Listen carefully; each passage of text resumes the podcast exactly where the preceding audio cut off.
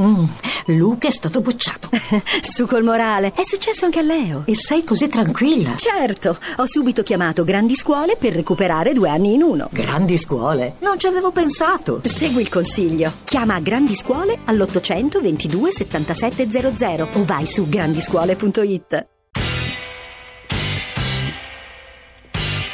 Radio Anch'io, l'attualità in diretta con gli ascoltatori. Giorgia Meloni, buongiorno e benvenuta. Penso, la grande sfida che noi dovremmo porci, invece di dire chi è più bravo, chi è più potente, chi arriva primo, chi guida la coalizione, chi fa il leader, sia eh, qual è la proposta politica che noi offriamo agli italiani. Esattamente. E la proposta politica che io vorrei offrire agli italiani è eh, prima l'Italia.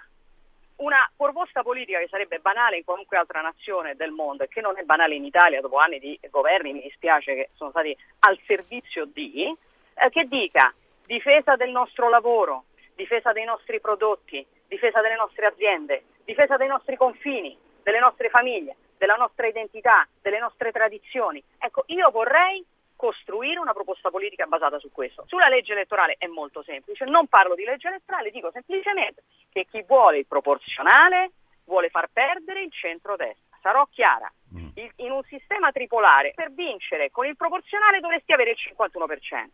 È matematicamente impossibile o comunque molto difficile. molto difficile mm. che il centrodestra possa fare il cinquantuno per cento con un proporzionale. Presidente Brunetta, buongiorno, benvenuto. L'elettorato di centrodestra, che nelle sue varie formulazioni, l'elettorato moderato, è sempre stato maggioranza in Italia, io dico dal secondo dopoguerra, mm. e non è stato maggioranza solo quando si è diviso, nelle varie formulazioni ovviamente che dal dopoguerra si possono configurare. È stato nella seconda Repubblica Berlusconi a inventarsi la doppia alleanza con la Lega e con Fini, e da allora questa formula, che è sempre la stessa, sì. è maggioritaria nel paese.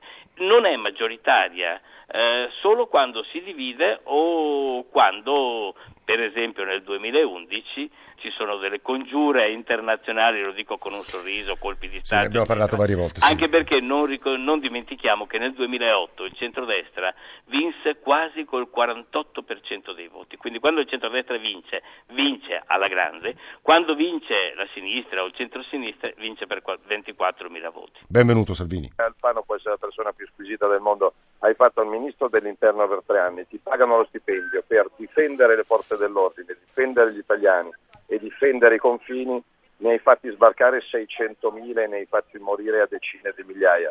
Con Alfano mai nella vita. A me non piacciono quelli che cambiano bandiera, possono andare bene nel calcio.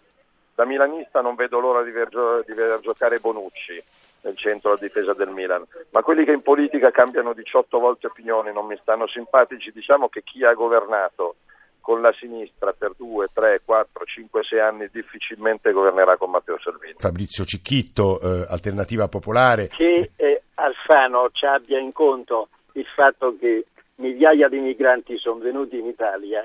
Eh, questa è una balla che solo Salvini può raccontare. Ci troviamo, è la banalizzazione di una tragedia. A mio avviso noi dobbiamo mantenere ferma una posizione di centro, né con il P D, quindi rettifico che noi siamo su eh, una posizione per il centro, né con il P D né con un centrosinistra, un centrodestra in cui ci sia Salvini. Diverso sarebbe il discorso se Berlusconi avesse rotto con Salvini e ehm, facesse nascere una grande. E a quel punto voi guardereste con interesse, diciamo, al centrodestra eh, di Berlusconi. Ma non mi sembra che i, i termini siano questi. Eh, eh, e eh. Quindi c'è una reciproca incompatibilità. Salvini dice che non vuole avere nulla a che fare con noi e, e io ne prendo atto, e a mia volta dico che noi non vogliamo avere nulla a che fare con gente come Salvini. Non è un fatto personale, è un fatto politico e culturale. Radio Anch'io.